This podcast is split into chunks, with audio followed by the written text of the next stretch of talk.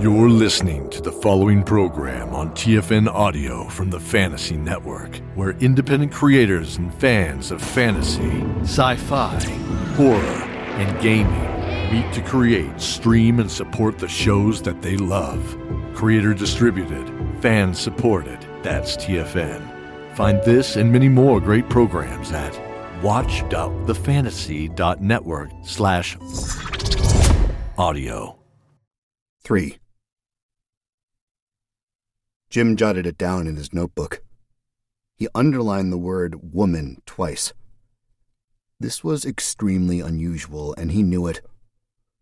Serial killers in the United States were almost exclusively men, and usually middle aged or young. He couldn't remember any cases from his long life connected to police work where a woman had murdered in such a brutal way. Women used poison or guns, not axes and knives. That is very helpful, Lindsay. So, a young blonde woman with very nice skin, about average height. Is there anything else you can think of that would help us find this woman? Did you see her eye color? Lindsay shook her head, but tried again to say something. Took Dar. Yes, she took Daryl. We know that. Did she carry him off? Lindsay put one hand in the other and pretended to then reach the hand up to someone. He went with her voluntarily? By himself? She nodded. Was she young, like my friend over there? Jim pointed to Mercedes. Lindsay shook her head. Was she old like your mom? Another shake, slower this time. Jim could tell that she was becoming more uncomfortable now and had no wish to draw out her time in this room. All right, Lindsay. Thank you very much. I promise you. We're going to go and find your brother. Now I want you to promise me that you don't stay here and hang out. Go off, and someone will find you and lead you along. Take care of yourself. Lindsay smiled a tired smile, then seemed to lose cohesion and faded away. Jim got to his feet and looked at Andrew. Okay, that was interesting, but spooky. Is that how you usually do your investigations? Andrew said. If Inspector Charles didn't tell you what I do, how did you know to come to me? He told me. I just wasn't prepared for it. This is nothing, Mercedes said. Sometimes he sits in his office and talks to invisible people for hours.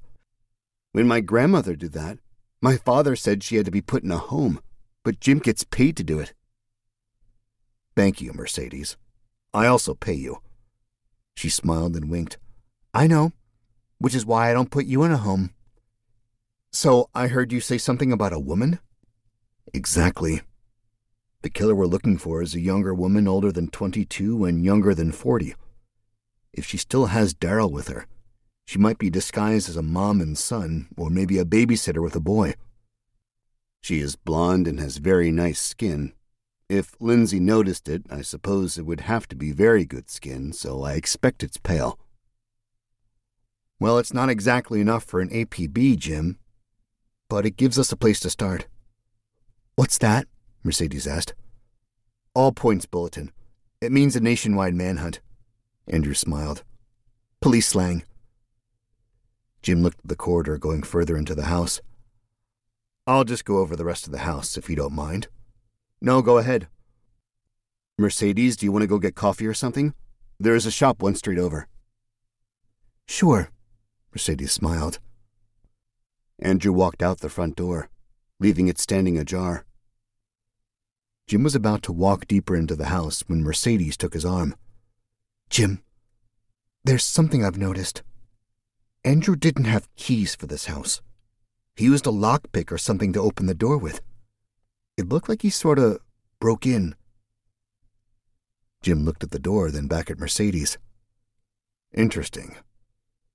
When he came to the office and said he was a federal agent, did he show you his badge? Mercedes thought back. I don't think so. I was a bit confused and thought maybe I should warn you, so I didn't think of. Never mind. Whatever is going on, I have a suspicion that neither the FBI nor the real law enforcement have any stake in this. For now, play your cards close to your chest. Don't let them know that you know. Okay. Mercedes squinted her eyes and tried to look secretive. I'll be a total female James Bond. Don't. Just be yourself. Right. She walked to the door, making sure to stay far away from the outline. Are you going to summon more spirits? I think I'm just going to look around. Jim put a cigarette in his mouth without lighting it and wandered deeper into the house, while Mercedes followed Andrew outside. He still couldn't smoke it, but he always felt better with a cigarette in his mouth. The house was spacious, and he walked through various rooms until reaching the master bedroom. It was clear where the murders had happened. The king size bed was a mess of blood spatters. It had large cuts in the mattress where the killer had swung the axe. Jim tried to calculate the body positions against the cuts, and if he wasn't mistaken, Lindsay's parents had not only been decapitated, but also had their arms cut off. This woman must be a purebred psycho, he thought. He stepped close to the bed and put his hand on the place where the cut had opened the mattress. He closed his eyes and concentrated again, but did not try summoning a spirit. A few months ago, Jim had found out he had the power to read objects, to learn something about people connected to them, even see things that had happened to them. The images would be like flipping through a picture book at high speed, and it left him tired and often with a headache. But he got better at it every time. He flexed the mental muscle as he touched the bed. At first, nothing happened. He moved his hand back and forth over the mattress. Slowly, Images began to form, faint and transparent at first, then clearer and more vivid. Most of them were images of the two people who had used this bed sleeping, making love, talking, and watching TV. Jim tried to skip ahead in the images, not wanting to pry into their lives in most intimate moments. The image he caught was almost a still photo of the bedroom, lit by the lamp in the ceiling. Next to the bed, a woman Almost a girl, Jim thought, in her twenties. She was slender, blonde, and pretty, when you disregarded the streak of blood that had splashed across her face and chest. In her hand was an axe, the kind usually used for chopping wood. It, too, was covered in blood. Hi, this is Klaus Holm, and I'm the creator of Tempest Investigations. If you like TV shows like Buffy, Angel, and Supernatural, you should check out Tempest Investigations. Listen to it on TFN, creator distributed, fan supported. The girl was standing bent forward, looking down into the bed at the bodies of John and Carrie. She looked as if she was examining their faces for something. Her eyes were intense and bright blue. Something about her face seemed familiar to Jim, but he couldn't place it. Perhaps she looked like an actress? A face from the past? So many faces had passed through his life that he sometimes saw patterns where there were none. Jim imprinted the woman's face into his mind, trying to recall little details that might help a sketch artist. But how could this woman be the killer? She was young, and surely could not have committed murders in the thirties. He supposed she could be immortal, but he hoped not. For a long time, he had thought he was the only one the encounter with the killer Michael, who was also immortal and had fancied himself an angel, had left him deeply disturbed. If there were indeed other immortals, would more of them lose their minds and decide to go against mankind? Or would they be like him, trying to help while staying in hiding? The odds of two immortal serial killers showing up in the Bay Area within months of each other were not good, though. He knew that. The girl had to have another story. He got to his feet and went back to the corridor. She killed the parents in their sleep, he mumbled to himself. But not the girl. She had her come to the living room. Why? Looking through the other rooms, it was clear that there had been very little struggle. In fact, as far as he could tell, the killer had lifted both children out of their beds and carried them into the other room without any fuss at all. He wondered if it had been before or after the parents' murders. After, he decided. If it had been before, the girl might have cried out and awakened her parents. He walked back towards the kitchen and living room. Andrew and Mercedes now sat on the couch drinking coffee. Mercedes held up a cup for him and he took it. Thanks. Did you learn anything? Andrew asked. Enough that I can give you a phantom drawing of the killer.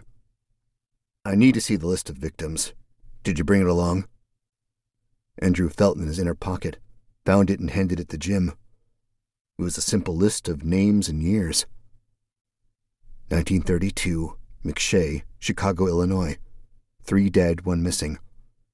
1947, Quan, Lawrence, Kansas. Four dead, one missing. 1962, Robertson, Seattle, Washington. Three dead, one missing. 1977, Timmins, Harrisburg, PA. Five dead, one missing. 1992, Bradford, Boston, Massachusetts. Three dead, one missing. Starred. 2007, Taylor, Miami, Florida. Three dead, one missing. 2014, Sunderson, San Jose, California. Three dead, one missing. What's with the star on the 1992 killing? Jim asked. It's because the Bradford family actually had another child. He was away with his grandparents on the night of the murder. He was later placed in foster care. Jim nodded. The thing that jumps most out at me is the years. All the others are 15 years to the date. And then there is only seven years between the Taylor and Sunderson murder. Why is that, do you think? Maybe the killer just found a family that fit his profile ahead of time? I have no idea. First of all, the killer who was here was a girl, remember? A blonde girl or a young woman, 20 or so years old. She killed the parents in their beds then got the kids out here in the living room and killed Lindsay. More than that, I can't get. Can you set me up with a sketch artist so I can give you a picture of her? Possibly. Otherwise, I'm actually not a bad graphic artist myself on the computer. Maybe I can just sit you down with my laptop and make one. Much faster that way. Jim nodded slowly. Whatever we do, let's do it back in the city. Mercedes got to her feet. I agree. This place gives me the creeps. Dead kids on the floor and everything. You guys go ahead. I'll lock up. Jim threw his coffee cup into the trash, and so did Mercedes. But Andrew held on to his. They left the house, and Jim walked to the car while Andrew closed the door behind them. Mercedes peeked over her shoulder, and her suspicions were confirmed.